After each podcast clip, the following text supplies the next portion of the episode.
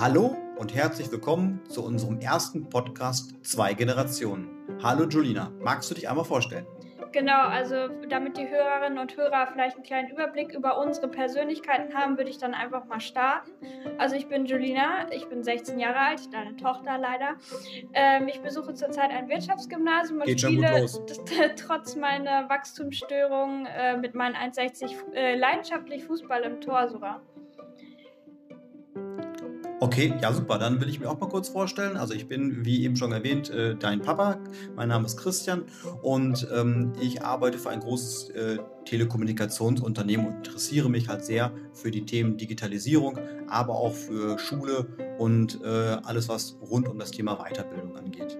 Du hast noch vergessen zu sagen, dass du sehr gerne mein Vater bist und dass es dir eine Ehre ist, diesen Auftrag einfach zu erfüllen. Habe ich das vergessen? Ich lasse das mal kommentarlos so stehen. Okay. Ja. Warum machen wir überhaupt einen Podcast?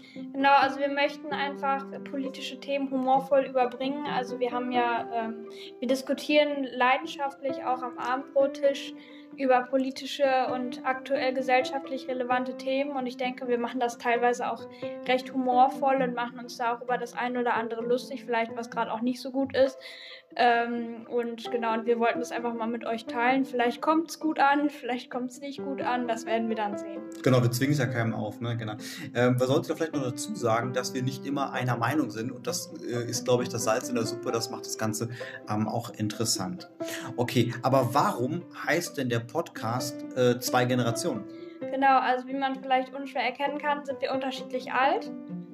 Deswegen, wir sind halt auch unterschiedlich aufgewachsen, da gehen wir später auch noch drauf ein und wir haben halt auch unterschiedliche Sichtweisen auf die gleichen Themen teilweise, also dass wir nicht immer unbedingt einer Meinung sind und deswegen sollte das hier auch vielleicht zum einen oder anderen Thema zu so einer kleinen Debatte werden, sage ich mal. Okay, super. Und welche möglichen Themen bieten wir in unserem Podcast für die nächsten Folgen an? Also erstmal grundsätzlich, was man dazu sagen kann, ist, dass ihr natürlich gerne schon Themenvorschläge einreichen könnt. Ansonsten habe ich jetzt gedacht, so Themen wie Schule, Digitalisierung, politisches Engagement, Fußball vielleicht auch, Vorbilder. Also eigentlich sind wir da recht offen und sind auch offen für Vorschläge. Okay, gerade Themenvorschläge sind wirklich herzlich willkommen. Sehr cool, ja wunderbar. Unser erster Teil beschäftigt sich tatsächlich mit dem Thema Generation, wie der Name unseres Podcasts, genau. Sprachautist. Sollen wir das rausschneiden? Nein, wir lassen das. Wir hätten den Podcast auch Uncut nennen können, weil wir alle Sprachfehler, die wir haben, hier auch drin lassen. Okay. Weil wir nicht schneiden können. Nicht, weil wir hier für Transparenz sorgen wollen, sondern weil wir einfach nicht schneiden können. Stimmt, natürlich auch wieder. Nein, stimmt gar nicht. Ich kann schneiden. Also, Thema 2 Generationen. Sag mal, Julina, ich meine, ich weiß ja, wie du aufgewachsen bist. Hast du eine Vorstellung, wie ich so aufgewachsen bin, was die Unterschiede sind zwischen damals und heute? Also, weil, so wie ich Oma und Opa kenne, gab es damals gesünderes Essen auf jeden Fall, würde ich sagen. Das ist schon richtig, genau. Dann hast du kein Smartphone und sowas. Also ich bin auf jeden Fall, wenn du jetzt davon berichtest, auf jeden Fall sehr gespannt, weil ich weiß es tatsächlich nicht so und Oma und Opa haben mir auch nie wirklich was von deiner Kindheit so richtig erzählt, nur so einzelne Situationen mal, aber so wie du generell aufgewachsen bist, da bin ich schon recht gespannt. Das habe ich dir noch verboten, irgendwas aus meiner Jugend zu sehen, geschweige denn Fotos zu zeigen.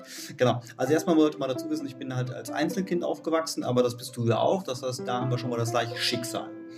Genau. Unsere Eltern lernen jeweils aus Fehlern. Genau, also ich fange mal an zum Beispiel mit dem Thema Fernsehen. Also heutzutage ist ja Netflix und Disney und YouTube und keine Ahnung was.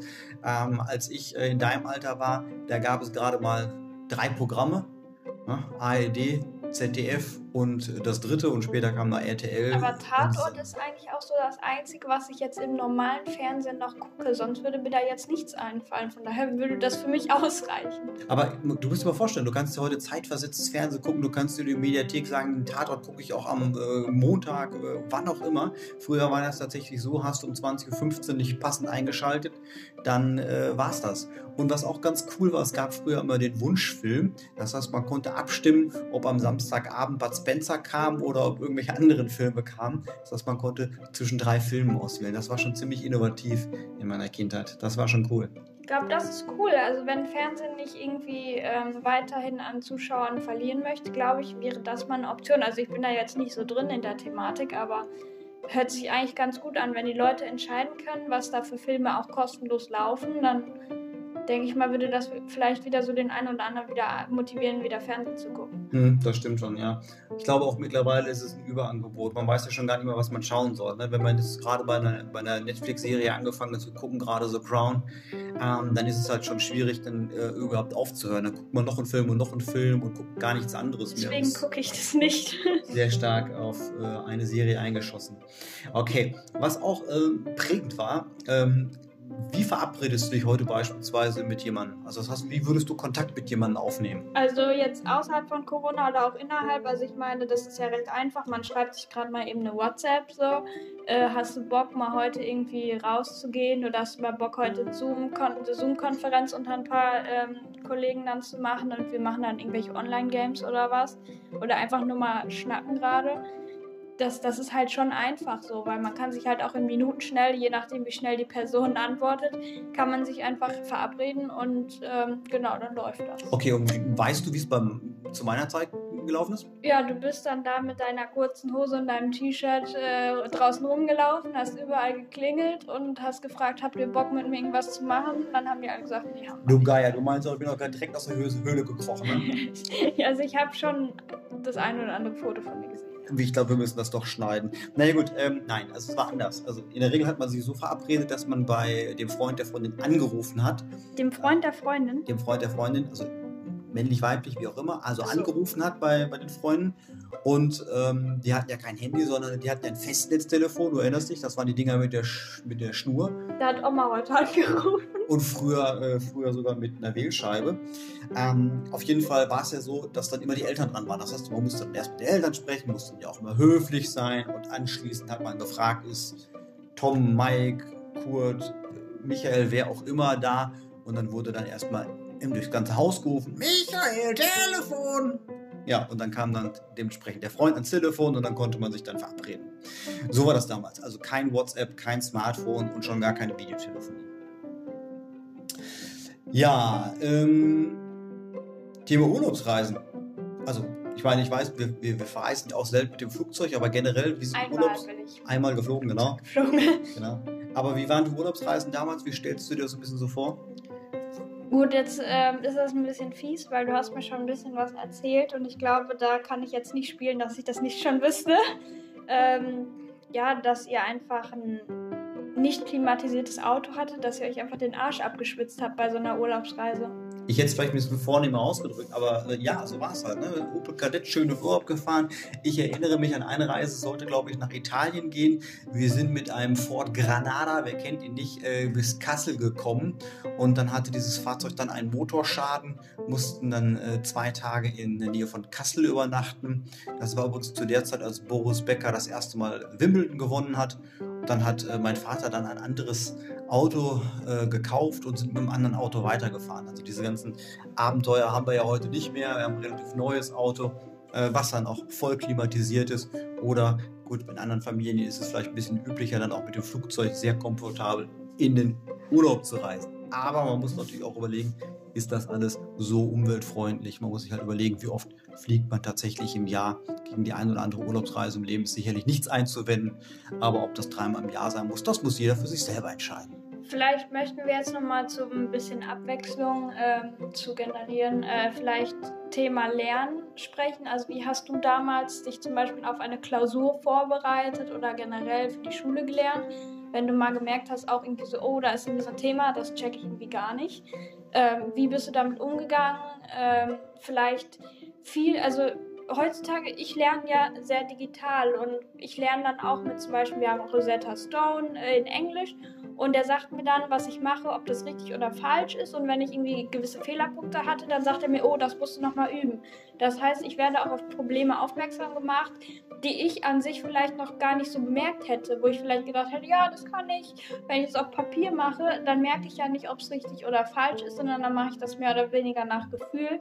Und dank solcher Technologien wird mir da einfach geholfen, meine Fehler zu erkennen. Also wie hast du das damals gemacht?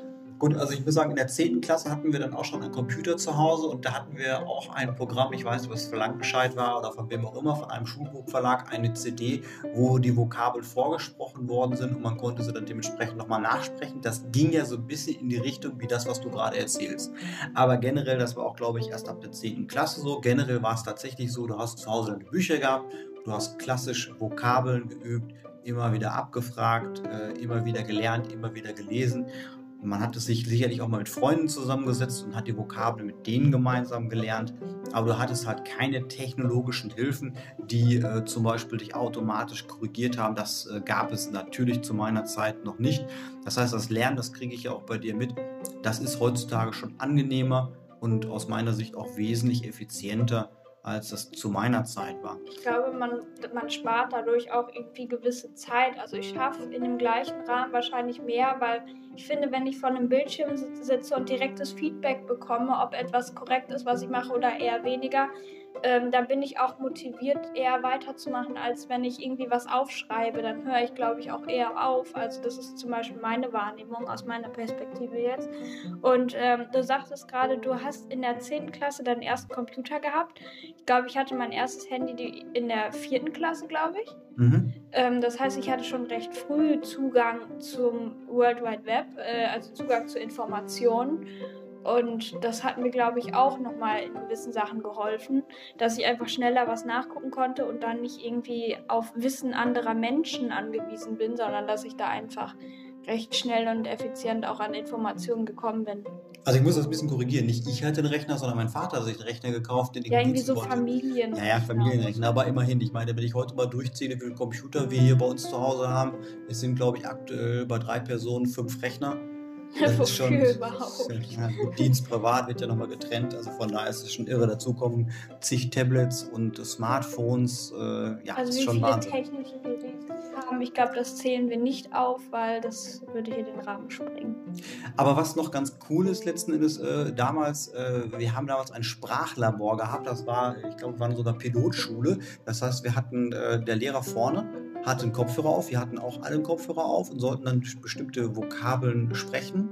Und der Lehrer konnte sich dann immer in die einzelnen Arbeitsplätze einklinken und konnte dann hören, ob wir die Vokabeln richtig oder falsch ausgesprochen haben. Also ich fand das zu seiner Zeit schon sehr innovativ. Gut, das ist lustig. Also wir haben ja jetzt, habe ich ja eben schon mal gesagt, Rosetta Stone benutzen wir und da gibt es auch so verschiedene Teilbereiche von Skills, die man halt in Englisch erlernen muss und da haben wir auch das Thema Sprechprüfung, heißt das, glaube ich, dass du einzelne Vokabeln oder auch Texte vorlesen musst und der Computer verfolgt das dann halt und sagt dann nachher, okay, da war jetzt irgendwie ein Fehler und wenn du 3 Fehler bei einem Text hast, der irgendwie eine Seite geht, dann musst du direkt wieder von vorne anfangen. Manchmal hakt es da ein bisschen, weil man verschluckt natürlich aus Versehen auch mal das ein oder andere Wort und dann gibt er dir direkt einen Fehlerpunkt. Und das ist manchmal ein bisschen nervig, aber ansonsten, also ich finde das eigentlich echt gut, dass man auch auf die Sprache achtet, wie man ausspricht. Gut, jetzt haben wir relativ viel über Sprachenlernen gesprochen, was das angeht. Wie ist es denn in anderen Fächern? Also ich kann das ja jetzt von meiner Schule berichten.